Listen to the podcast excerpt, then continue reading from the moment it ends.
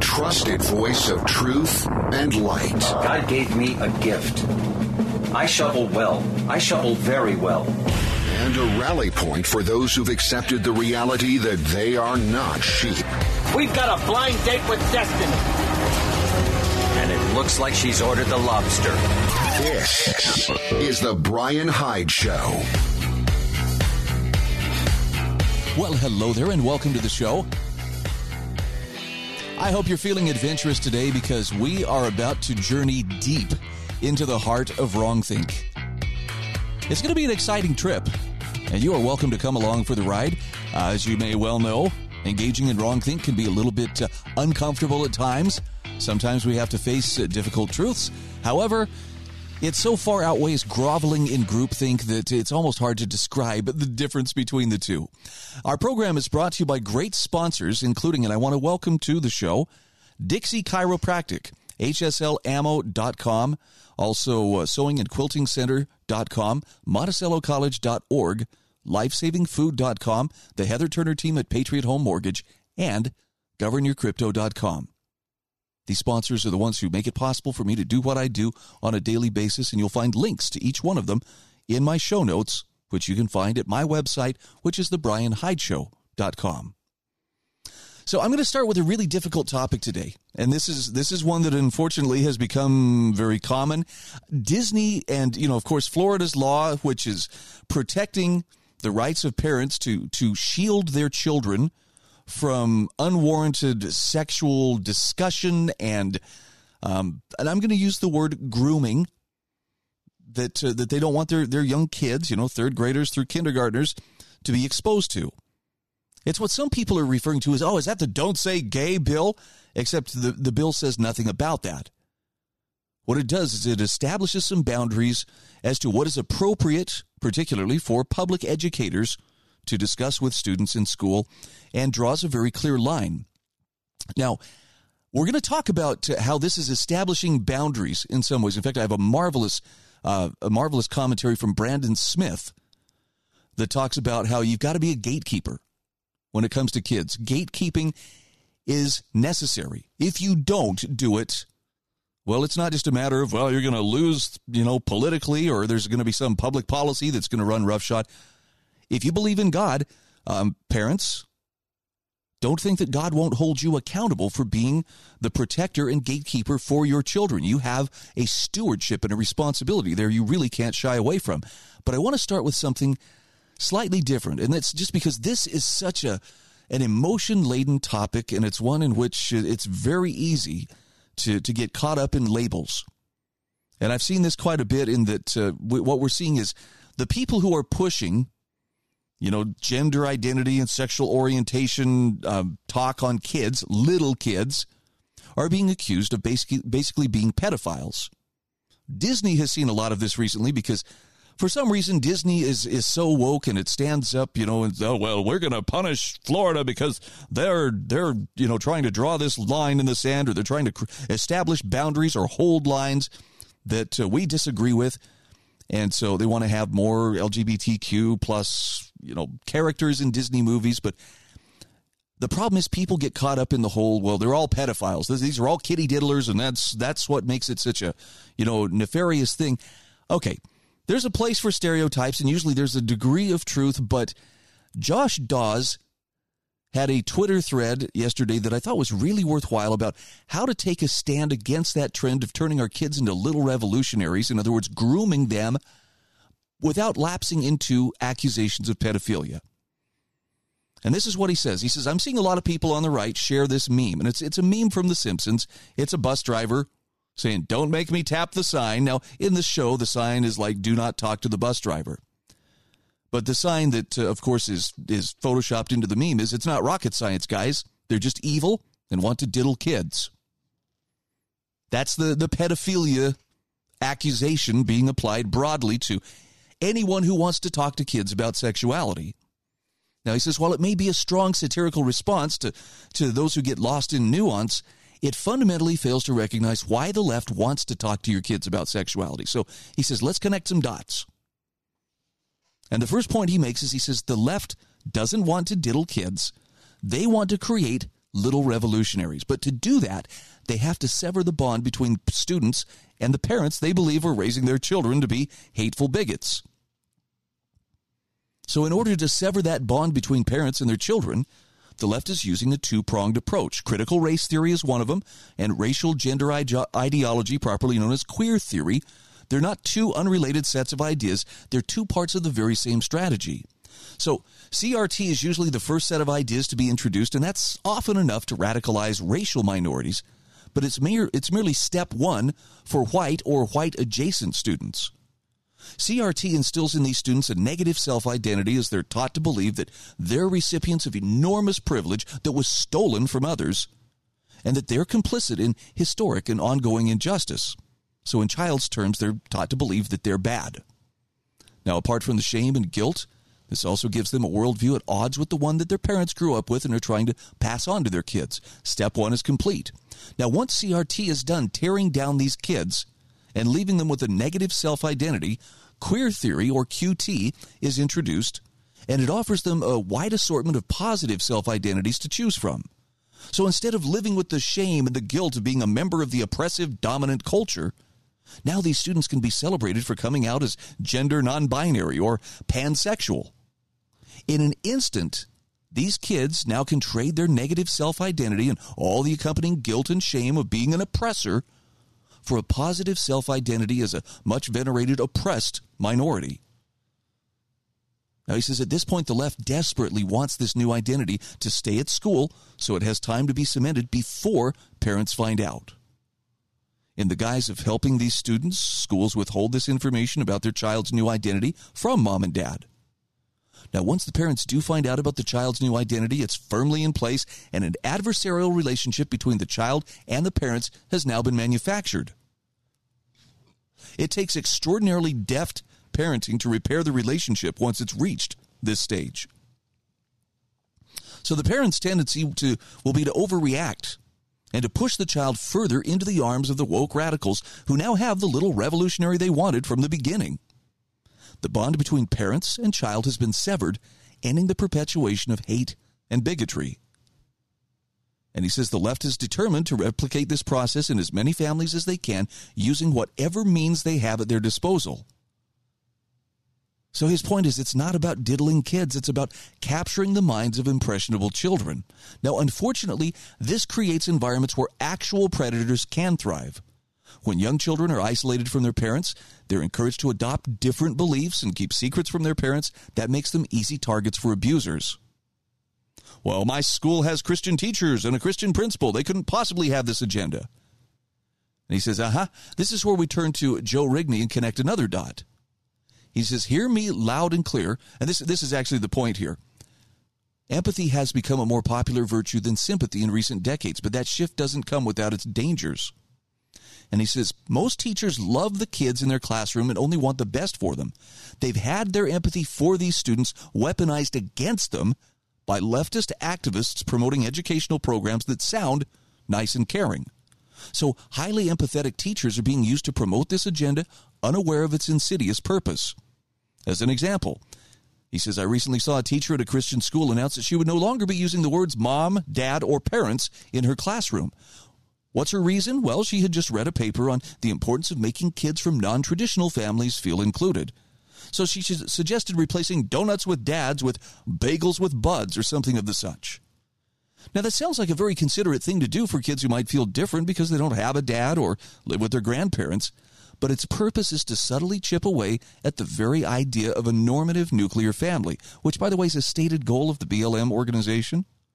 And Christians who think that we can embrace the ideas from CRT and reject radical gender ideology need to realize how the former is used to prepare kids to accept the latter. Now, these are your kids they're talking about. The left wants them. They would love to sever your bond with your kids. They think your appeals to childhood innocence are an attempt to force heter- heteronormativity on them. Seriously, they write papers about this. It's not a secret agenda. Now, apparently, there's a three part series uh, walking through this entire agenda, looking at primary sources, and he has a link to this in the Twitter thread, which I've put together as a thread unroll for you. The point is that the meme that he opens up with is an easy response to the insanity that we're seeing today, but it's not a great explanation. They're not all pedophiles. We should take the time to help people see how nice sounding programs are being used in the classroom to create little activists and to put kids in danger. And again, this is from Josh Dawes. I have a link to that Twitter thread in my show notes at thebrianhydeshow.com. And it's just part of that. Uh, it's part of that whole philosophy of look, if you're going to speak the truth, speak it with love. You don't have to resort to name calling and you don't have to resort to, you know, emotional grandstanding. Now, when we come back, we're going to take a little bit deeper dive into what it means to be a gatekeeper and why the left gets so incensed when people assert those boundaries, particularly in regards to children. Brandon Smith has a marvelous article. I'll share it with you right after these messages. This is The Brian Hyde Show.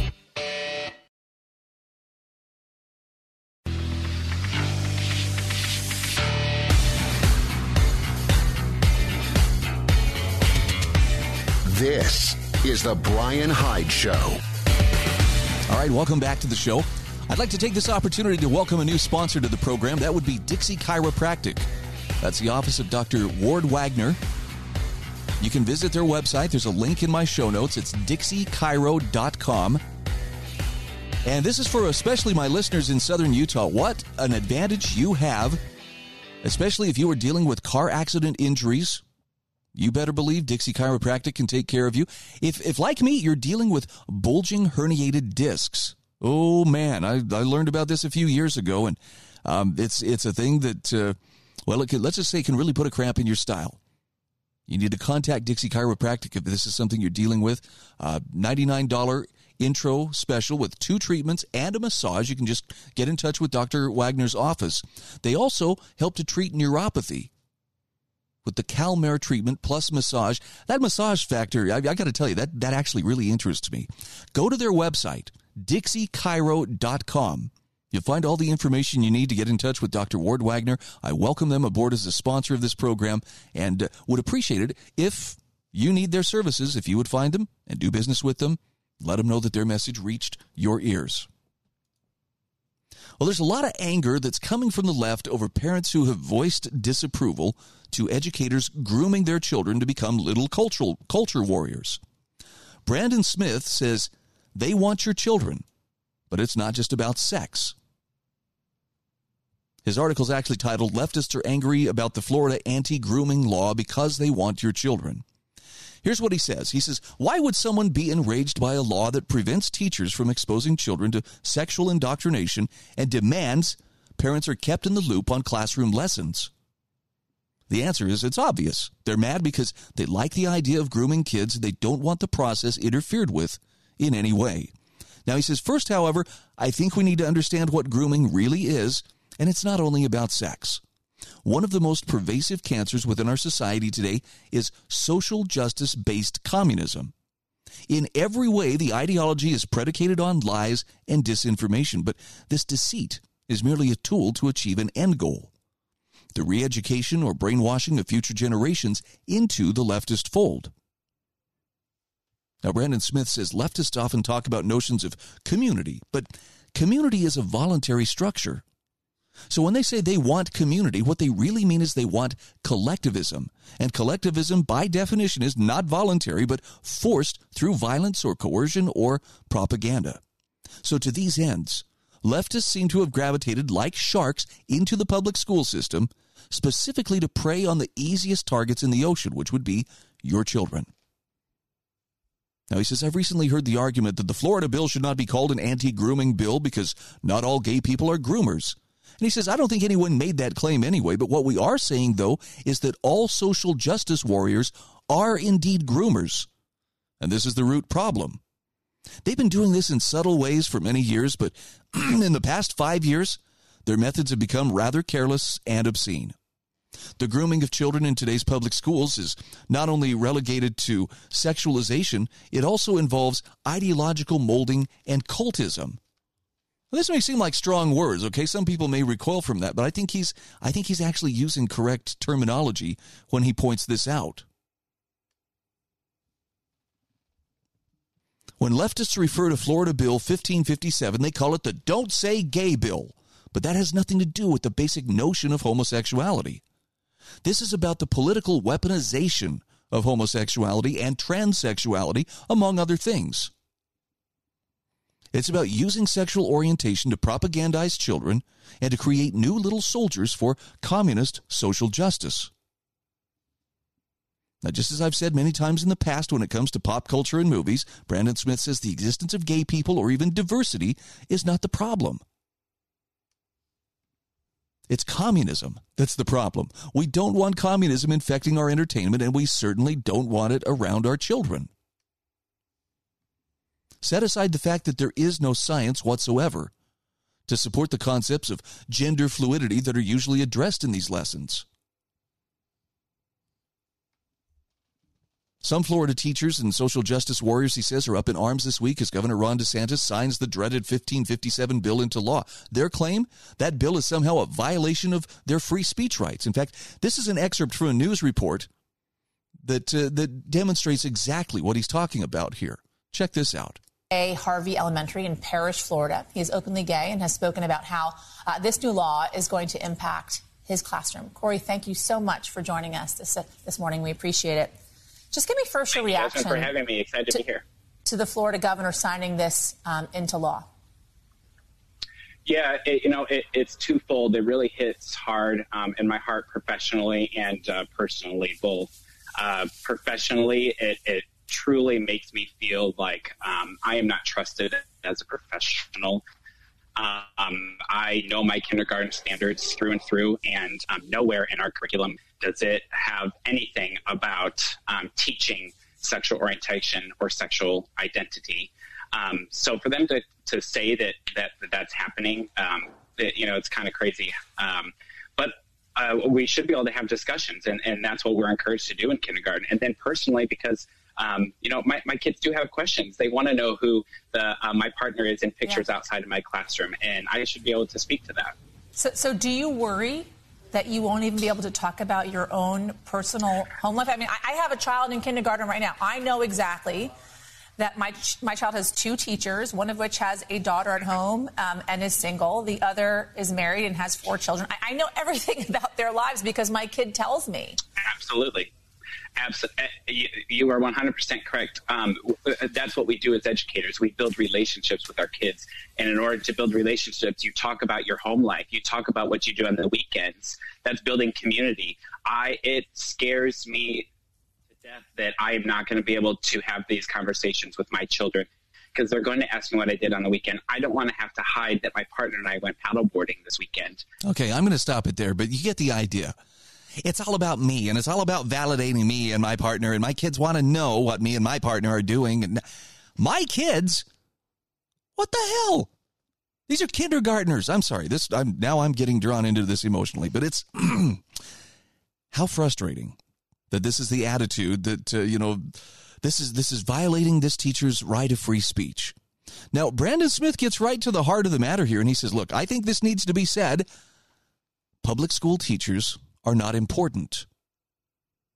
Now I know, don't uh, don't recoil like you've been slapped. My wife is a public school teacher, and I read that and went, "Dude, that's pretty bold." But here's what he's saying: I'm sure there are many good ones out there, and this is not an attack on them. What I'm saying is, glorification and worship of teachers is out of place in our society and is completely overblown.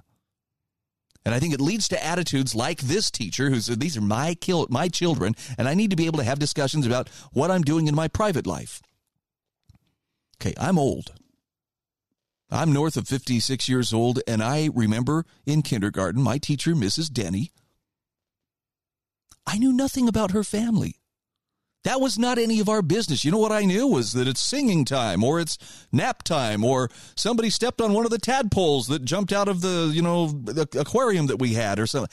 That's the stuff I remember from kindergarten. I don't remember anything about that. Now, I, I did meet my kindergarten teacher later in life. She actually had moved into our neighborhood and was in my church congregation.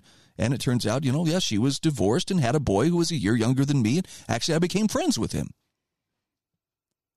But none of that was relevant to our kindergarten experience. None of it. So, like Brandon Smith is pointing out, at some point along the line, leftists in particular decided that teachers are the emissaries of moral order and equity, and their jobs should be treated as sacrosanct. And he says that's nonsense. Teachers are mere employees of the district they work in, that's all. Parents pay the taxes that pay their salaries. The parents are the employers, the parents are the boss, and they what they say goes. And he says teachers need to understand this. The parents own you. So get used to the idea you're not special. All right, I'm going to give everybody a minute here to calm down, especially those who are teachers going, What the heck? I know that's a, that's a painful thing to consider for some, but I think he's right. We put thing, we put teachers on a pedestal to where you can't even question this. That's not good. It's really not. We'll be back in just a moment. This is the Brian Hyde Show.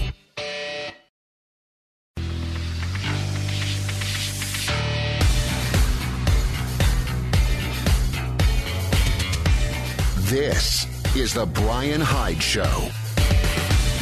Hey, welcome back to the show. I know you're looking for peace of mind just like I am looking for peace of mind. Having the ability to stand on your own two feet is one of the surest ways I know to increase your peace of mind regardless of what's going on in the world. That's why I'm encouraging you to click on the link I provide in my show notes for lifesavingfood.com. They'll take it from there. Once you look at their website, you'll see they have plenty of ways to bolster your self reliance through food storage and emergency preparedness. Again, that's lifesavingfood.com. You'll not only be doing me a favor by doing business with one of my sponsors, you'll also be doing yourself a favor by, uh, again, claiming your peace of mind. Back to Brandon Smith's article. The leftists are angry about the Florida anti grooming law because they want your children. I like Brandon Smith. I think he's very direct in his writing. Um, I think I agree with him a, a lot of the time. There's a few times he and I will will diverge on our beliefs, but generally I found him to be a very good, dispassionate source of truth and light, and that's a tough thing to find these days. Now, he was pointing out as we went to the break that parents and teachers need to understand that teachers are employees. They are not special. They do not get to, to sit on a pedestal where they may, must, must be unquestioned, you know, as to everything they're doing, including their motives. And with this interview, this news interview with this gay Florida teacher, he says it showcases some unhinged misconceptions and assumptions. For instance, the new law in Florida does not say that a teacher is not allowed to mention that they are gay, but frankly, no teacher should be discussing their private lives with their students anyway. At no point in my childhood, he says, did I ever hear a teacher talk about their home lives or who they were sleeping with. That's a new trend within the past decade. Not long ago, teachers specifically avoided such idiocy in order to prevent rumors from circulating through the school halls about them. And yes, he says we did have at least one gay teacher. He never discussed it in the classroom ever. His job was not under threat for doing so. He was just a professional, right? Some things are meant to be kept in private, some things are part of my job. This teacher obviously understood the difference. Brandon Smith says this kind of professionalism is not acceptable to leftists because they view the classroom as more than just a place of academia. They view it as a place for engineering conformity as well as a personal therapy bubble for themselves.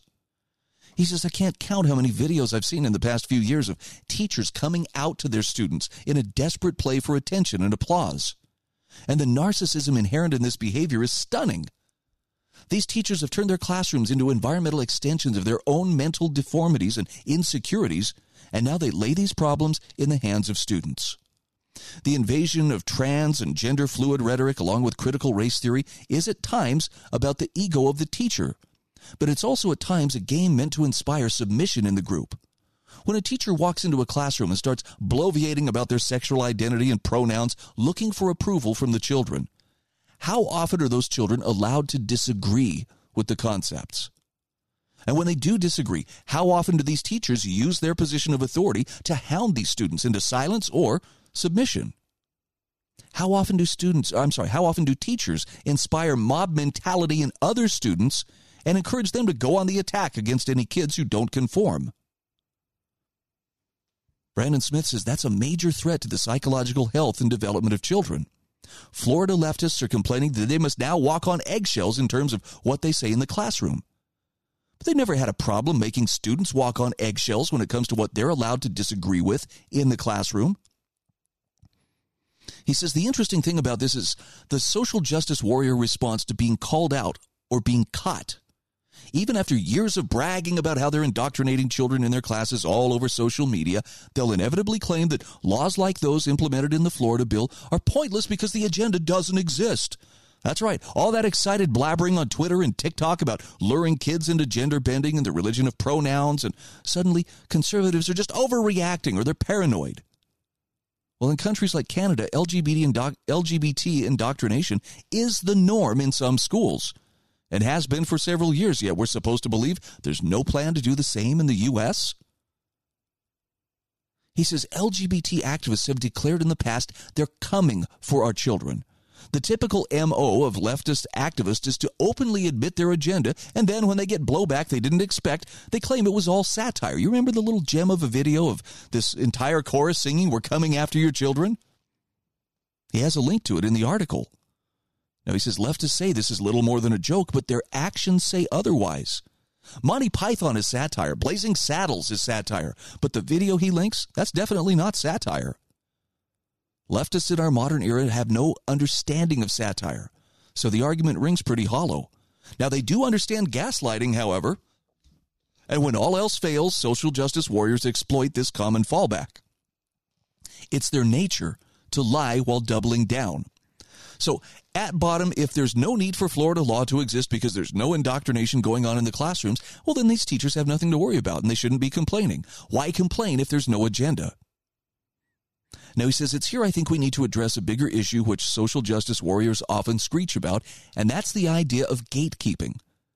So he says, I'm going to say it right here and now gatekeeping is good. It always has been, and it always will be. The idea that we must be accepting of everyone all the time is foolish and insane. Some people are not compatible with truth or with reason, and they need to be kept away from vulnerable institutions such as schools and away from innocent children that make up the lifeblood of our future. Now, the conservative argument has always been that not all change is good and not all change is progress. Some changes are regressive rather than progressive. Some changes are simply designed to do harm, and some people are simply evil. Discrimination in some respects is absolutely necessary in order for our core values and principles to survive. There are times when discrimination is necessary for our very nation and culture to survive. Now he says leftists always turn, always turn to the old standby argument when they're faced with the prospect that the culture at large does not want them around. We live in a democracy, and inclusion is somehow a prerequisite. In other words, if you go against them, you're going against your own values of freedom. But he says that's nonsense. We are not a democracy, of course. We are a democratic republic. And there's a big difference. But that's a discussion for another article. According to the non aggression principle, freedom does not apply to the people that are trying to destroy it. Leftists do not get to target freedom for destruction and then cry victim and proclaim their love of freedom when people get in their way. Gatekeeping is good because certain pillars of our society need to be kept inoculated against the destructive methods of the political left. These people do not belong here. They do not deserve freedom. They do not deserve to live among people that actually love freedom. So the bottom line, according to Brandon Smith, is that the debate on anti grooming is really a debate on the necessity of record keeping. Leftists support it when they think they're in control, and they attack it when they think it's going to be used against them. And he says, I can't imagine any area of our culture more vital than to protect our children, and this is where gatekeeping must be employed with full force and without mercy. Florida is doing it right. Let's hope the rest of the country follows their example. What do you think of that? I think this is actually one of the clearest defenses of why it's sometimes imperative to speak up and to say no and and the the activist LGBT community, which is a tiny portion of the people who are actually gay, oh, they do not like to hear that word no. That's where the accusations of bigot and so forth come out, and it's it's it's simply a tantrum that's being thrown and, and guilt being weaponized to try to force people into abandoning their principles or at the very least shutting up and, and not defending their principles.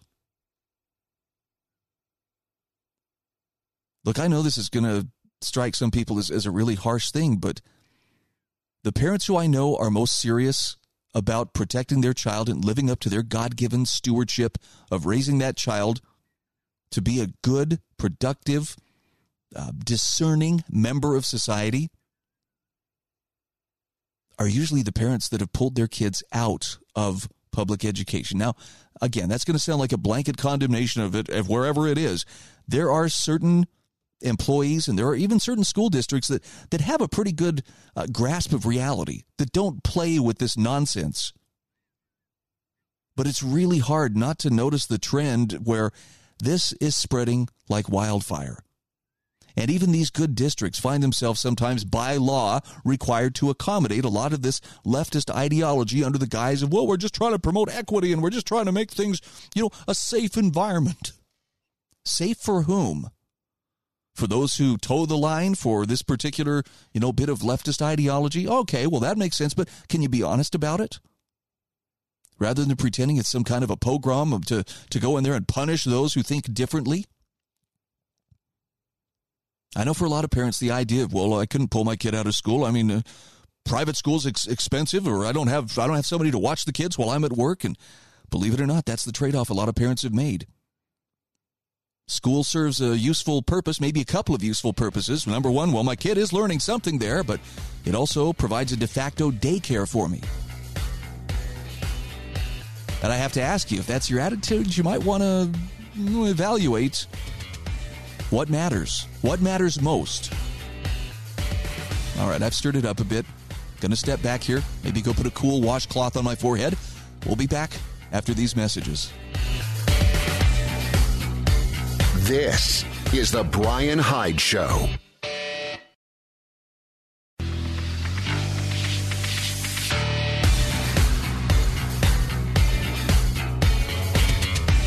This is The Brian Hyde Show. Hey, welcome back to the show. Got to give a shout out here to HSLAmmo.com. Grateful to have them as a sponsor of this program. If you like things that go bang, these are some great guys to know. In particular, Spencer Worthington. He is the founder of HSLAmmo.com.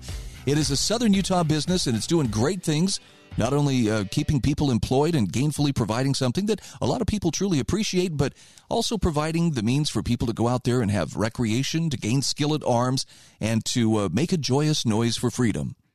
Their website is linked in my show notes under the sponsor links. That's hslammo.com. If you have the chance, if you're out and about and you run into Spencer, let him know that his message reached your ears. Well, if you're paying close attention, and if you're if you're being honest, you're going to have to admit that conspiracy theorists these days look less and less like fringe extremists and more and more like people who've noticed something they weren't supposed to notice. Got a great article here from Dave Smith. This was published on the Brownstone Institute's website, brownstone.org, and it's about the Great Reset and how this is no path to happiness. I want to share a couple of excerpts with you. He says, Sometimes I think Klaus Schwab founder of the World Economic Forum and co author of the book COVID 19 The Great Reset, is a warm hearted philanthropist with a dark sense of humor. He says, Recently I read a puerile and degrading article in Forbes titled, Welcome to 2030. I own nothing, have no privacy, and life has never been better. Was written by one of the World Economic Forum's brilliant young global leaders and published back on November 10th of 2016. Now, the article describes much of what the World Economic Forum has been touting for the past two years, or what they call the Great Reset. Some of the scenarios described have already been implemented or are in the process of being implemented since Dr. Fauci's deadly pandemic flattened the earth in two weeks. Now, of course, only a dim witted conspiracy theorist sitting in a dank basement would think that the pandemic was a pretext, a conditioning exercise to intentionally destroy free society and create a digital, technocratic, totalitarian dystopia wherein people's businesses and jobs have been destroyed, wiping away much of their asset ownership with vaccine mandates used as a stealth weapon to make bodily autonomy and medical privacy archaic. Funny how all those things are summed up euphemistically in the article's title. Albeit the last part about life being better than ever, unless, of course, you're a billionaire like many members of the World Economic Forum. But the Forbes article, like everything the World Economic Forum spews, literally smacks of someone talking down to a child. which is exactly what it's intended to do.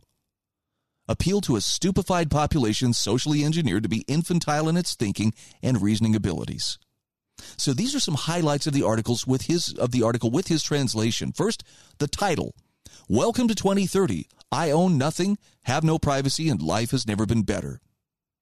Now, Dave Smith says, does this require any explanation about how insane and dehumanizing their plans are for their so called Great Reset? You'll own nothing and you'll be happy. This is the bizarre, unabashed slogan of the World Economic Forum, and anyone with two brain cells will notice how the past two years have set us up for exactly what they describe, without the happy part. Using the pretext of a pandemic to mask an already collapsed economy, causing skyrocketing inflation to collapse the dollar, and then conditioning people to accept no privacy or bodily autonomy, all while being digitally tracked everywhere they go via a central bank digital currency that Biden's already talking about. Yes, after the economy is completely destroyed, you will be wiped out, buried in debt. You will own nothing, have no privacy, and your life will be better than ever. Okay, here's another excerpt from the article. Welcome to 2030. Welcome to my city, or should I say, our city. I don't own anything. I don't own a car. I don't own a house. I don't own any appliances or any clothes. So if you still own anything at this time, even the clothes on your back, just wait. After you're hit with the coming economic tsunami that we generated, BlackRock will finally own whatever's left. Sometimes I get on my bike when I go to see some of my friends. I enjoy the exercise and the ride. It kind of gets the soul to come along on the journey. Ah, yes, indeed, Dave says. If you're fortunate enough to own a bike, it will be your only mode of transportation. Now you'll be forced to get off your lazy, obese butts. If you still have a soul left, congratulations. The article says everything you considered a product has now become a service. And this is something the World Economic Forum loves to talk about. Basically, and they say this elsewhere, you won't own the clothes on your back, but will instead rent them, along with every other product that will be provided as a service. And guess who will provide all these wonderful services? Not your local mom and pop shops, which have mostly been wiped out, but our wonderful, warm hearted World Economic Forum overlords like Bezos and Gates. It made no sense for us to own cars anymore because we could call a driverless vehicle. Well, this is what the insane and artificially high gas prices are about, possibly heading up to $10 or more a gallon by the time they're finished jacking them up, along with the manufactured fear of climate change. Make cars a thing of the past, not because the intellectuals at the World Economic Forum give a damn about the environment they've been destroying for decades. This is getting rid of cars under the guise of environmental concern when their real concern is financial gain from the enormous worldwide fleet of driverless cars and Uber type services they will own and you will rent. In our city, we don't pay any rent because someone else is using our free space whenever we do not need it. My living room is used for business meetings when I'm not there. Now, this is typically World Economic Forum weird. We're allowed to leave our modular containers. Someone else will be using them for important business meetings. Is this a take on the B&B rental model except you don't even get paid? At least they're going to allow us a free space? Lovely. And who are these businessmen who'll be using our, li- our living rooms? Inspectors or vaccine administrators in suits? They really mean it when they say you will have no privacy. The article says when products are turned into services, no one has an interest in things with a short lifespan. Everything is designed for durability, repairability, and recyclability. Everything will be rented to you, in other words, and designed to have the shortest lifespan possible. Engineered obsolescence. Deliberately limiting the life of a product in order to encourage the user to replace it, also called built in obsolescence. But hey, they'll kindly handle all your repairs and recycling too, for a fee, of course. The article says shopping? I can't really remember what that is. For most of us, it's been turned into choosing things to use. Sometimes I find this fun, and sometimes I just want the algorithm to do it for me. It knows my taste better than I do by now. Love it! No longer will you have to shop until you drop. You can rely exclusively on Amazon, just as we conditioned you to do in our two year pandemic exercise. And who needs a brain or privacy when you can rely on an algorithm that knows more about you than you do? Now you don't even have to bother with the excruciating mental exercise of thinking about what to buy. What will these tech geniuses think of next? Priceless. When AI and robots took over so much of our work, we suddenly had time to eat well, sleep well, and spend time with other people. Yes, Dave Smith says, being completely obsolete, you'll have all the time in the world to contemplate your misery, even with your family and friends. Next, the article says for a while everything was turned into entertainment. And people did not want to bother themselves with difficult issues. It was only at the last minute that we found out how to use all these new technologies for better purposes than just killing time. In other words, we've provided you deplorables with bread and circuses, and you're still ungrateful, unmanageable, and generally, generally a major pain in the rear. But we found out how to use new technologies such as subscription vaccines, combined with never ending manufactured crises, for the purpose of controlling you. Now, listen to this next part. My biggest concern is for all the people who do not live in our city, those we lost on the way, those who decided that it became too much. All this technology, those who felt obsolete and useless when robots and AI took over big parts of our jobs, those who got upset with the political system and turned against it. They live different kinds of lives outside of the city. Some have formed little self supplying communities, others just stayed in the empty and abandoned houses in small 19th century villages. Now, Dave Smith goes, When I read this, I had to wipe away a tear or two. Our masters never tire of being so concerned about us, do they? Doesn't this reveal a lot about the last two years? So, all the disaffected, lost, and deplorable people who decided they didn't want to be prisoners in disposable communities of a corrupt cabal of wealthy maniacs and decided to just form their own little islands of freedom, grow their own little gardens, and have their own microeconomy in an attempt to remain human will be relegated to 19th century villages. Please. And finally, once, I, once in a while, I get annoyed about the fact that I have no real privacy. Nowhere can I go in and not be registered. I know that somewhere, everything I do, think, and dream is being recorded. I just hope no nobody will use it against me. He says, note that they have no qualms about saying you can't go anywhere without being registered. Of course, that obviously means being digitally tracked.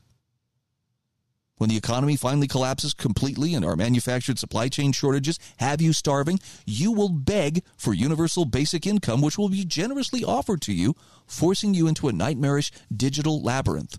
The vaccine mandates were for conditioning the herd for this innocent sounding euphemism of totalitarian control. And he says, you can bet your inhuman behind everything you do, think, and dream will be tracked and absolutely will be used against you.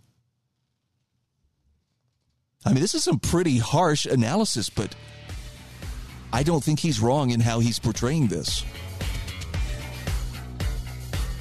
Is that acceptable on any level to you?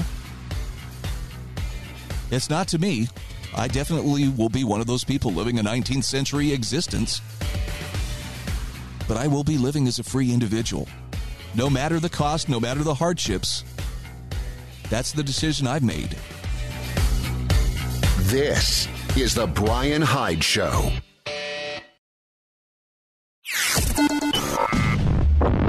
A trusted voice of truth and light. God gave me a gift. I shovel well. I shovel very well. And a rally point for those who've accepted the reality that they are not sheep. We've got a blind date with destiny. And it looks like she's ordered the lobster. This is the Brian Hyde Show. Well, hello there, and welcome to the show. I'm not here to tell you what to think. Now, that doesn't mean I'm not going to share my opinion, but you are free to reject it or embrace it as you see fit because, after all, it's your mind. And my primary purpose here is to encourage you to think clearly and independently, which is why I break away from the mainstream narrative and try to share information that I find credible, timely, and decidedly nonpartisan. Now, that means that sometimes it's going to bump you into the limits of your mental universe. And I understand that can be uncomfortable. But just understand me that this is not an attempt to try to uh, persuade you that somehow you are deficient or you're evil or you're stupid because you don't see things a certain way. Rather, it's to expand whatever your worldview is to where you can see from a number of different vantage points and work out what is best or what is most likely to ring true for you.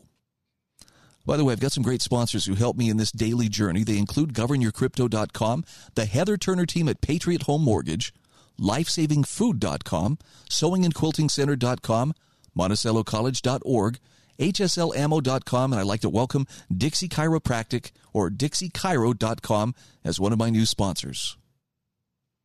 Well, let's uh, let's push against the the limits of our mental universes just a little bit. Right now, there is an intense amount of focus on what is happening between Ukraine and Russia. This is dominating the news cycle. It's where we're being told your attention has to be here or you're not a good person. What? You don't have a Ukrainian flag in your profile? Oh, what are you, some kind of Russian asset? And I know you think I'm exaggerating, but that is the kind of binary thinking, or that's the, the horns of a dilemma on which we're being placed. You're either with the Ukrainians or you're with Russia. Well, what if homie don't want to play that game? See, I, I like writers like the Z Man, who does a great job in this article I'm about to share with you of, of showing how the men who are engaging in global gamesmanship right now want us to believe they have it all under control, but historically, nah, they don't. Here's what he has to say. He says, One of the puzzles from the Great War, meaning World War I, is how leaders on both sides allowed themselves to get drawn into the war. Now, there are plenty of reasons why each country would want war, including the infamous one that caused a certain Austrian fellow to coin the term the big lie. But the problem with all of the reasons is they made little sense in light of the obvious costs of the war. As a result, the Great War is an example of how events can take on a, a can take on a life of their own. Now, the remarkable thing about that war is that once it settled into trench warfare, no one realized the hopelessness of it. And one can understand how the initial events would spiral into a global conflict. That's not exactly a new phenomenon. Similarly, you can see how the initial moves in the war made a lot of sense to the leaders on both sides. This was the first industrial war, so they had a lot to learn. New weapons needed new tactics, but few people realized that at the beginning of the war. The great puzzle of the war is that the sides did not see the hopelessness of the situation once it settled into a stalemate. Both sides were losing tens of thousands of men with each attack, only to gain a few yards of ground. The Battle of the Marne and the subsequent race to the sea made sense. The losses were high, but both sides had hope for quick victory. Two years later, the French and Germans lost over a million men at Verdun, and the winner got nothing for their trouble. A century on, and we're getting some fresh insight into why Western leaders in the Great War were incapable of seeing things clearly. The war in Ukraine is proving nothing like Western planners imagined. They assumed Ukrainians would stall the Russians into a stalemate of urban warfare. The world would rally to the sanctions regime, and it would quickly be a question of how long the Russians could suffer the economic consequences of the sanctions. Well, after just one month, it's clear this is not happening. The Russians did not fight like the NATO planners imagined. Instead of rushing to Kiev, they pinned the Ukrainian army in the north using classic maneuver tactics. Meanwhile, their main army is systematically destroying the Ukrainian army in the south and east. And it also appears that the Russians were well prepared for the Ukrainian tactic of digging into urban areas. Now it's just a matter of time before the Ukrainian army in the east is lost. Now that's just one miscalculation by the West, but the Z Man says that should be concerning. The Russians are not doing anything novel in Ukraine. They're using classic tactics that have been used in Europe since Napoleon. And further, they're following a doctrine they evolved in the Second Chechen War. That was a doctrine Vladimir Putin created as the guy running that war for Russia. It seems that no one in the West bothered to study the man they claim is the new Hitler. Now, that's only one part of the miscalculation, and a small part at that. The decision to cut off the Russian central bank appears to have been a massive blunder. The Russians, faced with the threat of their dollar and euro assets being seized by Western banks, have told the West, fine, you can pay for your goods in rubles. Otherwise, they're forced to send product to the West but not be paid for it. Alternatively, they'd have to make concessions in order to get their assets unfrozen by the West. Now, why anyone in the West thought this was a good idea is a mystery. It turns out the Biden administration did not consult with the Federal Reserve. Europe appears to have just followed along without questioning the policy. Now that Russia has countered their move, Europe is in a terrible position. They either support the ruble with massive purchases or they face an imminent shortage of natural gas. That means rationing of energy products could happen as soon as this month. Now, of course, the word shortage and rationing will trigger the natural response, which is hoarding and price gouging. And that will also mean a political response. And the German political elite seem to be embracing their inner Marie Antoinette by telling the Germans, wear a sweater while you shiver in the dark. Presumably, they'll tell the people to eat bugs when the food shortages hit this summer. Maybe German TV will start celebrating the turnip winter as a way to motivate the public.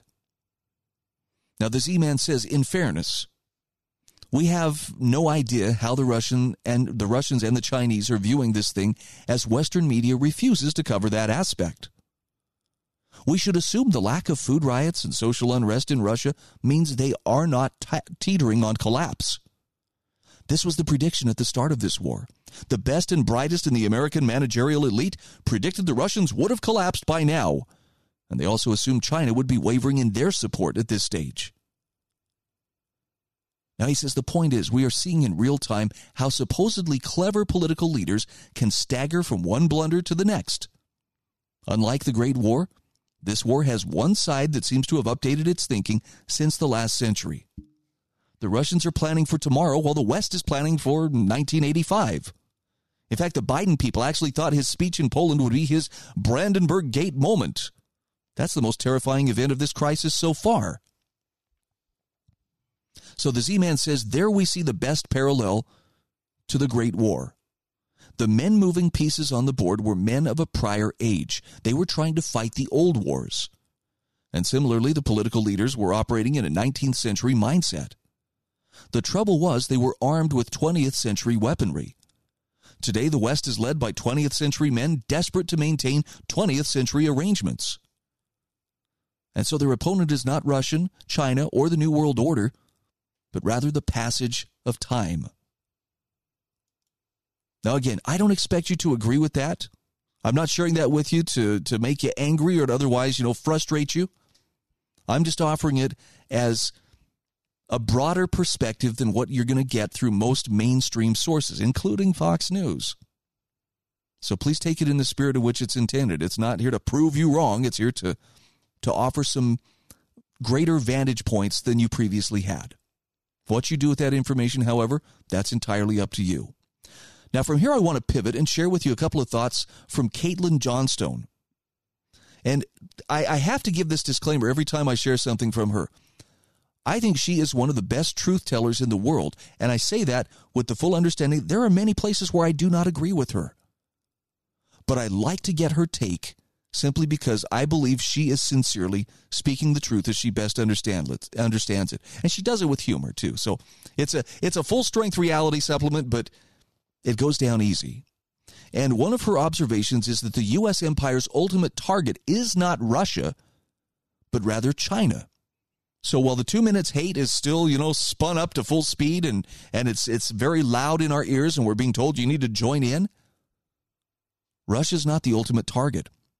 And what she refers to here is the Pentagon has produced its latest National Defense Strategy, or NDS, a report made every four years to provide the public and the government with a broad overview of the U.S. war machine's planning, posturing, developments, and areas of focus.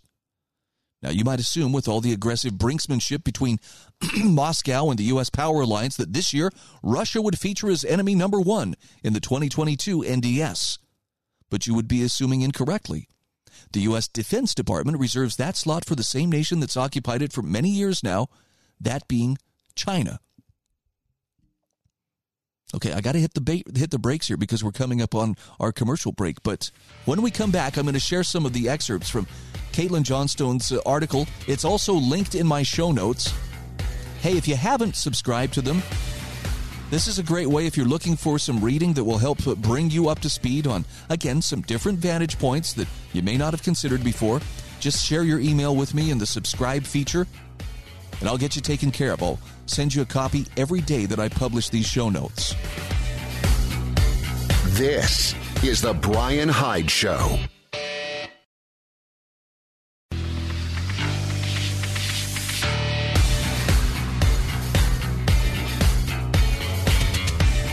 This is The Brian Hyde Show. Welcome back to the show.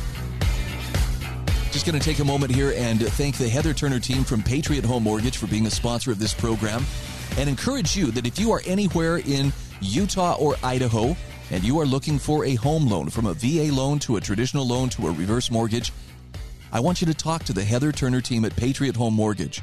She brings decades of experience to the table. She has the know how to get you the loan that you need and to do it in a timely fashion. Because, you know, it's a competitive real estate market. Everywhere you look, there are tons of people coming to the Intermountain West. Buying a home, Holy cow, you better have your ducks in a row when you go shopping. Well, Heather and her team can help make that happen. You can call her at 435 703 4522. If you're in St. George, Utah, stop by 619 South Bluff Street. That's where you'll find her office. Heather's NMLS ID is 715386, and Patriot Home Mortgage is an equal housing opportunity lender. So back to Caitlin Johnstone's article. Russia, even though they are right now the white hot focus of the two minutes hate, is not the target of the U.S. empire. The ultimate target is China. Now, Dave DeCamp writes for antiwar.com, and this is what he writes about the National Defense Strategy, or NDS. He says the full NDS is still classified, but the Pentagon released a fact sheet on the document saying that it will act urgently to sustain and strengthen deterrence with the People's Republic of China as our or PRC as our most consequential strategic competitor and the pacing challenge for the department.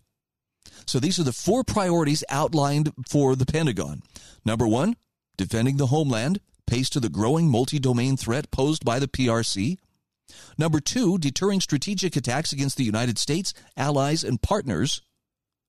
Number 3, deterring aggression while being prepared to prevail in conflict when necessary, prioritizing the PRC challenge in the Indo Pacific and the Russian challenge in Europe. And number four, building a resilient joint force and defense ecosystem. Now, Caitlin Johnstone says the Pentagon says that while China is the focus, Russia poses acute threats because of its invasion of Ukraine. And DeCamp backs her up on this, saying the, this shows the empire's view of Moscow as a second tier enemy. Ahead of a meeting with China's foreign minister Wang Yi, foreign Russian foreign minister Sergei Lavrov has made some comments which clearly illustrate the U.S. centralized empire's actual problem with Moscow. Lavrov said to the Chinese government on Wednesday, We, together with you and with our sympathizers, will move towards a multipolar, just, democratic world order. And Caitlin Johnstone says, That right there, ladies and gentlemen, is the real reason we've been hearing so much hysterical shrieking about Russia these last five or six years. It's never been about Russian hackers nor about a Kremlin PP tape, nor about Trump Tower, nor about GRU bounties in Afghanistan, nor about Manafort, Flynn, Bannon, Papadopoulos, or any other Russian Russiagate surname of the week. It's not even actually about Ukraine. These have all been narrative shaping constructs manipulated by the U.S. intelligence cartel to manufacture support for a final showdown against Russia and China to prevent the emergence of a multipolar world. Now, she says the U.S. government has had a policy in place since the fall of the Soviet Union to prevent the rise of any powers which could challenge its imperial agendas for the world. During the first Cold War, the strategy promoted by empire managers like Henry Kissinger was to court China out of necessity to pull it away from the USSR, which was when we saw business ties between China and the US lead to immense profits for certain individuals in both nations and the influx of wealth, which now has China on track to surpass the, surpass the U.S. as an economic superpower. Once the USSR ended, so too did the need to remain on friendly terms with China. And subsequent decades saw a sharp pivot into a much more adversarial relationship with Beijing. In what history may one day regard as the U.S. empire's greatest strategic blunder, empire managers forecasted the acquisition of post Soviet Russia as an imperial lackey state, which could be weaponized against the new enemy number one in China. But instead, the exact opposite happened. Former Secretary of State Hillary Clinton told the Bloomberg New Economy Forum last year that she'd heard for years that Russia would become more willing to move toward the West, more willing to engage in a positive way with Europe, the UK, the US, because of problems on its border because of the rise of China. But that's not what has occurred. We haven't seen that, Clinton said. Instead, what we've seen is a concerted effort by Putin, maybe to hug China more. So Caitlin Johnstone says the empire's expectation that Moscow would come groveling to the imperial throne on its own, that no real effort was expended trying to establish goodwill and win over its friendship. NATO just kept on expanding, and the empire got more increasingly aggressive and belligerent in its games of global conquest. And this error has led to the strategist's ultimate nightmare of having to fight for global domination against two separate powers at once. because empire architects incorrectly predicted that Moscow would end up fearing Beijing more than it fears Washington. The tandem between China's economic power and Russia's military power that experts have been pointing to for years has only gotten more and more intimate. And now here we are with Russian and Chinese officials openly discussing their plans to create a multipolar world, while Chinese pundits crack jokes about the U.S. empire's transparent ploys to turn Beijing against Moscow over the Ukraine invasion. This is from Liu Jin, who tweeted, Can you help me fight your friends so that I can concentrate on fighting you later? This was tweeted just about a week ago. Now, Caitlin Johnstone says on the Empire's grand chessboard, Russia is the queen piece, but China is the king. Just as with chess, it helps to take out your opponent's strongest piece to more easily pursue checkmate. Well, the U.S. empire would be well advised to try and topple China's nuclear superpower friend, and as Consortium News editor in chief Joe Lauria put it, ultimately restore a Yeltsin like puppet to Moscow. So basically, we're all looking at the major international news stories of our time or all we're looking at in those stories is the rise of a multipolar world crashing headlong into an empire which has espoused the belief that unipolar domination must be retained at all cost, even if that means flirting with the possibility of a very fast and radioactive Third World War. She says this is the Hail Mary pass of the U.S. hegemon. Its last ditch effort to secure control before forever losing any chance at it. Many anti imperialist pundits that she reads regularly seem quite confident that this effort will fail, while she says, I personally think those forecasts may be a bit premature. The way the chess pieces are moving, it definitely does look like there's a plan in place. And I don't think they'd be orchestrating that plan if they didn't believe it had a chance to succeed. But Caitlin Johnstone says one thing that does seem clear is that the only way the empire has any chance of stopping the rise of China is by maneuvers that will be both highly disruptive and ex- existentially dangerous for the entire world. And this last line really drives it home. She says, if you think things are crazy right now, just wait until the imperial crosshairs move to Beijing. Now, I, I understand. She's writing from Australia, so people may be tempted to dismiss it. Well, she just hates America, and it's because she's not one of us. And, you know, you, you may think I hate America because I'm sharing this. I most assuredly do not hate America. But I do not, uh, I do not have any sense of loyalty toward our political class. You want to talk about people who hate America? That's where I would point to the greatest haters of all time why would I say such a thing? Brian, these are people who swore an oath to the Constitution. Yes, and turned around and violated it immediately upon taking office. Look at their actions. Look at what they have done. Look at what they're currently doing to us, the American people. I mean, can we stop pretending that the American government, particularly the federal government, is on our side? It's clearly not. They clearly view us as the enemy. Don't believe it? Just spend a few minutes looking into the January 6th committee and their proceedings. Basically, anyone who is not on board with whatever they want and whatever the ruling class is insisting has to be done is considered an enemy. Land of the free, home of the brave. Yes, I think those are legit ideals, and I think most Americans carry those in their hearts. But it's not descriptive of the way that people who run our government think. And that's why I can't say that I'm on board with them. Not even close. This is The Brian Hyde Show.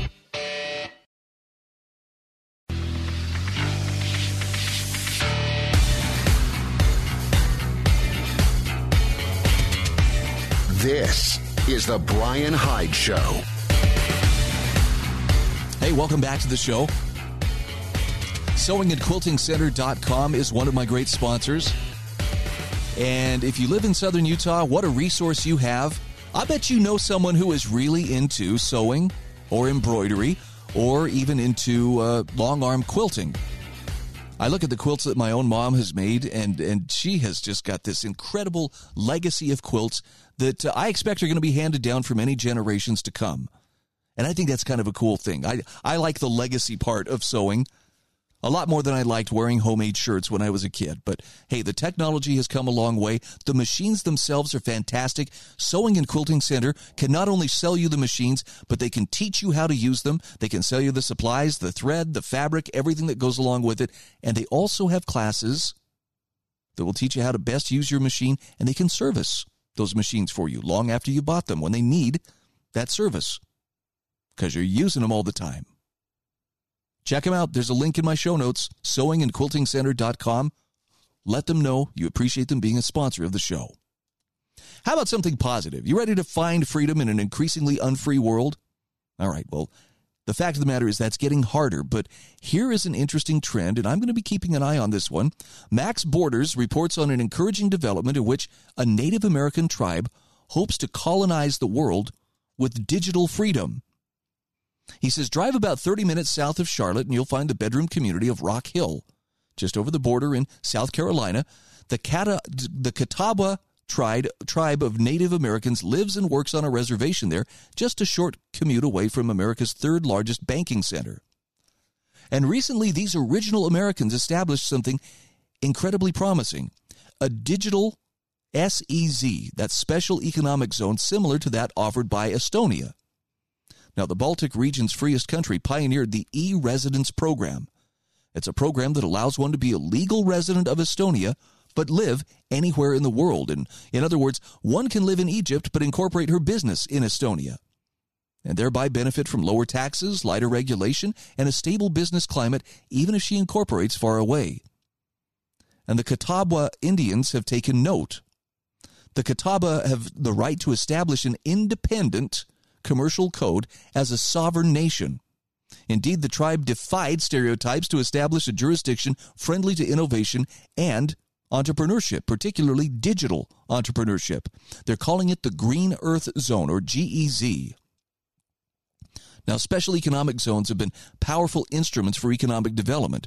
That's according to Ronnie Beck, who's the CEO of Catawba Corporations. In other words, they enable rapid economic growth. And he continues Special economic zones also rely on tax incentives. But with our status as a sovereign jurisdiction, we are also able to create a best in class regulatory climate for the digital, fintech, and blockchain sectors. Our plan is to allow these businesses to operate with certainty and under regulations that protect consumers that help mature the industry. So the Green Earth Zone will not only serve companies domestically and internationally, but will also create tremendous economic opportunities for our people of the Catawba Nation.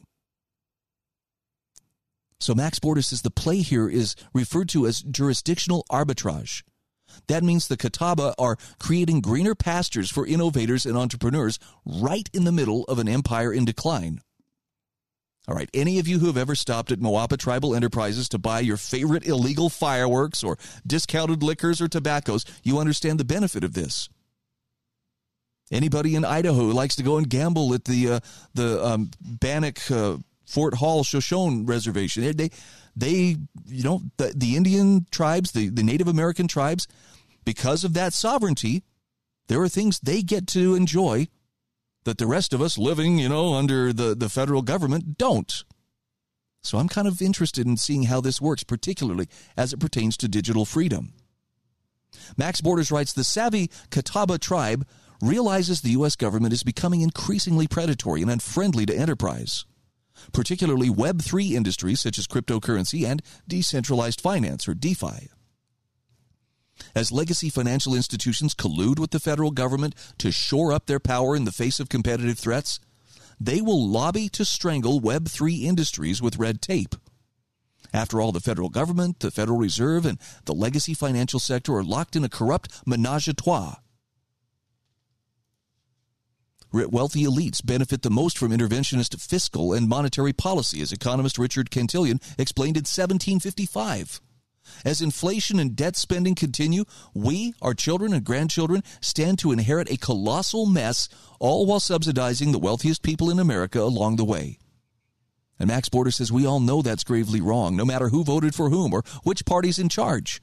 But as long as we operate in the dollar's matrix, we will be victims of these corruptive forces. So, how about exiting the matrix? cryptocurrencies and decentralized finance, or DeFi, allow one to escape this matrix. Native commercial sovereignty could provide some protection, that is, unless the federal government continues its dark history of suppressing and marginalizing native peoples. Bureau of Indian Affairs commentary on the extent of Indian commercial sovereignty is murky. They say tribes possess all powers of self government except those relinquished under treaty with the United States, those that Congress has expressly extinguished, and those that federal courts have ruled are subject to existing federal law or are inconsistent with overriding national policies. Tribes therefore possess the right to form their own governments, to make and enforce laws, both civil and criminal, to tax, to establish and determine membership, in other words, tribal citizenship, to license and regulate activities within their jurisdiction, to zone and to exclude persons from tribal lands. Limitations on inherent tribal powers of self government are few, but do include the same limitations applicable to states. Neither states nor tribes have the power to make war, engage in foreign relations, or print and issue currency. Now, back to the article. Max Borders says following a cursory review, therefore, it's unclear what sort of customer and company protections the Green Earth Zone can offer at this stage in the development of Web 3. Hopefully, it can be an additional layer of protection against financial government complex that's increasingly predatory and that sees cryptocurrency as a threat to its hegemony. But understand, this green energy, or this green earth zone rather, is not without competition. On the beautiful island of Roatan in Honduras, legal and governance entrepreneurs have set up Prospera, a highly advanced special special economic zone. I think I've got that right there. Yes, special economic zone. Sorry, I had to recheck my my um, acronyms here. Prospera recently launched a $100 million security token raise such that accredited investors can make fractional investments in Prospera real estate. Now, this groundbreaking approach to fundraising leverages the greatest benefits of blockchain technology simplicity, security, and tradability, said Prospera President Joel Bomgar. By partnering with Securitize to issue our Security Token Offering, or STO, we give our investors a frictionless and legally up to date way to have direct ownership in Prospera's first charter city development. Now, legacy power should take note. Small sovereign nations like Liechtenstein, Estonia, Singapore, and Dubai are successful because they're small and relatively nimble. They've liberalized. They think of themselves as startups competing against great powers.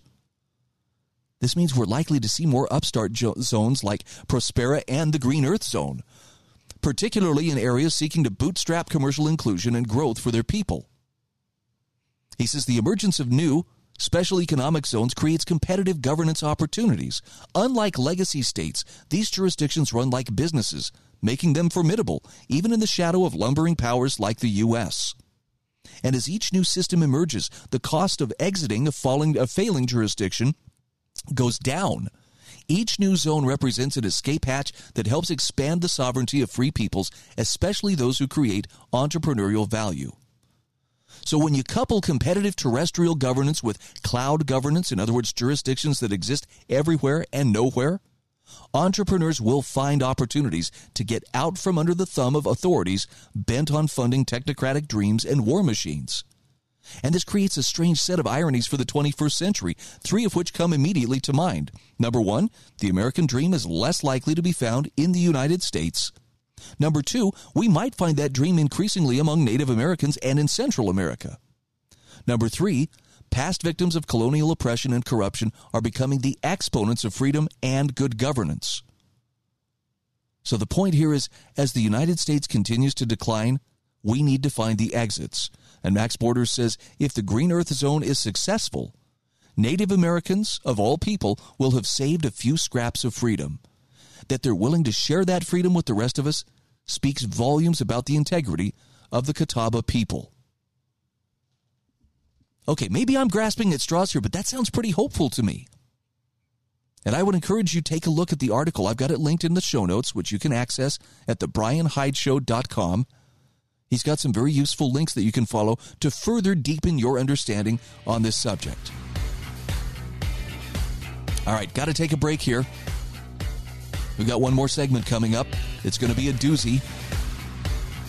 Consider subscribing to my show notes if you'd like to get this kind of information on a daily basis or at least every day that I do the show.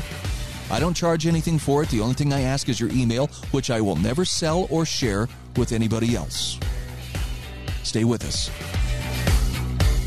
This is The Brian Hyde Show.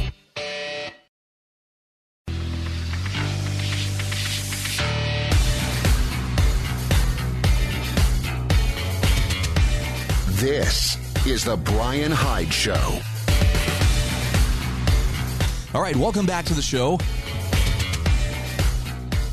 I know I've been throwing a lot at you today, but uh, I feel really good about uh, the quality of the information that I've been able to, to pull together. And I appreciate those of you who uh, who send me articles, and I want you to understand I really rely on uh, my listening audience who who has this this incredible amount of combined brain power and and reach to spot articles that I may miss. I spend a lot of my spare time looking for things that are interesting and relevant, but every time you send me something, I greatly appreciate it. It helps me more than you know. So, if you want to send me stuff, you can do it through my website. There's a contact button where you can uh, reach out to me at thebrianhydeshow.com. Really appreciate it. All right, one final note here, not to add to your anxieties, but uh, I think it's pretty clear right now that the power seekers that uh, we live around really prefer that we live in a state of perpetual crisis. We just go seamlessly from one to the next to the next. And Paul Krause has a great article spelling out what these forever crises are really about, as well as why we should reject the fear peddling. It's a really great article. He says, We live in an age of forever crises. And he says, I may not be as old as other Americans, but for my early memories and maturation, coinciding with the post 9 11 world, I have noticed that we live in an age of forever crises. These forever crises have certainly become more acute and part of the public consciousness since COVID, but it goes back long before COVID. Some crises are not crises, though they may be related to critical issues we must contend with. So he says, let us not confuse an important issue to deal with as a crisis. So the war on terror, that's a critical issue, but he says, I don't consider it a crisis. I recall this crisis being blown out of proportion when I was an elementary student in the midst of the anthrax scare. Saddam Hussein's WMDs that were supposedly going to be launched on New York City and the drumbeat of perpetual war and never ending military intervention against people who hardly have the ability to invade the United States most Americans have now seen through this facade pushed for 20 years. But the war on terror was billed as a crisis. The success of the U.S. military, despite the eventual failure of our political and punditry class, caused this crisis to slip to the back of our minds. It became more of a nuisance two decades later to still be stuck in war despite constant military success. Some, however, think it's a great idea to be stuck in forever wars. As the crisis that was the war on terror slid away, a new crisis emerged, one with far more dangerous staying power global warming. We were told in the mid 2000s of the impending doom of our coasts, of island nations around the world, and that if we did not immediately change our economy and way of life, we would be the last generation to live on the earth. Now we're still living under the auspices of this crisis. There is no planet B many millennials hold at their idolatrous, uh, at their idolatrous global warming vigils and gatherings. The global warming crisis is also related to the economic crisis, the economic crisis of global capitalism and poverty, or so we are told. Let us not worry about the fact that global poverty is decreasing and the standards of living are increasing. We are told since, especially since the uh, 2008 recession, rather, that our current economic crisis, or our current economic system rather, is acidic to the environment and to human flourishing. Dealing with this crisis involves the gigantic expansion of federal bureaucracies and the regulatory agencies to counteract what businesses, charities, and the market cannot. then COVID hit. And while we've seen the slow backtracking of the media over the dictatorial lusts of ostracism and COVID shaming, the COVID crisis was equally global as all the previous crises were. COVID also demanded increased federalization, bureaucratization, and regulatory measures that stripped civil liberties and small businesses. Only Leviathan could save us from our own stupidity. Now we're on the verge of World War III. And while most people, especially Americans, are decidedly on the side of the Ukrainians fighting for their freedoms and preserving their sovereignty, aren't these noble goals worth advocating at all times? The media and our political leaders who worship at the altar of the Leviathan are speaking the language of treachery, calling for anti war advocates to be locked up, and that there needs to be greater governmental response to the war. What all the crises of the 21st century have in common is that they are perpetual and they demand big government solutions that will invariably reduce individual and civil society liberties and norms. The worshippers of Leviathan need crises. Never let a crisis go to waste, as Rahm Emanuel said, in order to advance their totalitarian agenda. And it is a totalitarian agenda they advocate. Crises demand total, totalizing responses. We must sacrifice as individuals and forget the idea of normal and embrace a new normal. What Orwellian language and newspeak, all things considered. The new normal, of course, is greater government control over our lives and the continued erosion of civil liberties and the desecration of the vibrancy of civil society. So, to go back to the old normal is the world of relationships, freedom, and open association. No more. Not in this brave new world we live in. These authoritarians and totalitarians, especially in America and the broader Western, broader Western world, though they cloak their intentions in softer, more benign language than open revolutionaries, simply move from one crisis to the next. And their sycophantic allies in the media keep us drowned in 24 7 news over these crises. We're force fed the lies of perpetual crisis to frighten us into submission. Thomas Hobbes wrote uh, that people are willing to surrender their liberties to government out of fear. Fear is what compels us to flee to the foot of the mortal God that is the state for the promises of protection and security. Free us from the danger of harm is the impetus of the slow growth of authoritarian government that becomes totalitarian government over the course of time. Government's totalizing control over all aspect of, all aspects of our lives. And what has the century of perpetual crisis revealed? Well, precisely this. If we consent to the government solution in all these crises, we will be free from the danger and harm that threatens our lives. So we're inundated by the media and the rhetoric of our politicians with the constant threats which rely on a sense of fear to surrender our liberties. If we do not, then they employ the fear of social and moral shaming. How dare you not have compassion for your neighbor or grandma? Now, Paul Krause says, We who love liberty, the American experiment, and true human flourishing must remain vigilant of the constancy of the forever crises that now abound. He says, We will not, we will never not be without crises. Sorry, that took a couple of times to maneuver through. We will never not be without crises, according to the government and media. We must, however, not let their constant barrage of crises and fears eradicate our spirit of free living and human existence. He says we must live our lives independent of their fear mongering. The true health of our souls, our society, and our nation depend on our rejection of the forever crises to simply live life rather than submit in fear of life. Liberty also depends on our living free of their fear mongering and posturing of forever crises which aim at their heart to eradicate freedom. So there's the challenge in front of us. Now, I know it seems daunting, and there are times when I find myself feeling like I'm right there on the verge of despair.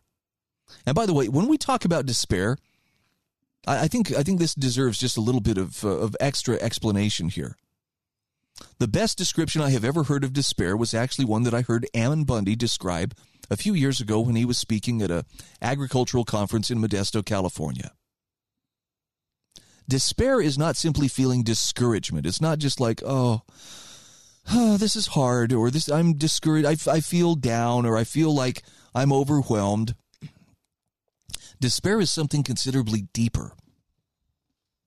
Despair is when you reach the point where, where you absolutely are are feeling paralyzed. There is nothing more that I can do. Basically, despair is where you reach the point where you are ready to throw in the towel. Now, Ammon was describing the despair that he was feeling as he was sitting in a prison cell awaiting trial. And it was despair based not on, I've been caught and now I'm going to get punished for my sins against the state. His despair stemmed from the fact that his little children were, were separated from him and his worry for them. Now, in a nutshell, what did he do to overcome that sense of despair? he turned to God. And he provided a very vivid example of what it was like to be on his knees praying for relief and praying for deliverance from that despair. And he actually described an experience where he very clearly was delivered from that despair. I later saw him give an interview after that experience where he talked with, with such certainty about how the day will come when we are free and when it happens, people will know that it was by God's hand that we were freed. And I, I marveled at the confidence with which he said it. But after hearing his story of how he was snapped out of his despair, I understood the confidence with which he was speaking in that interview. There's a lesson in there. This is the Brian Hyde Show.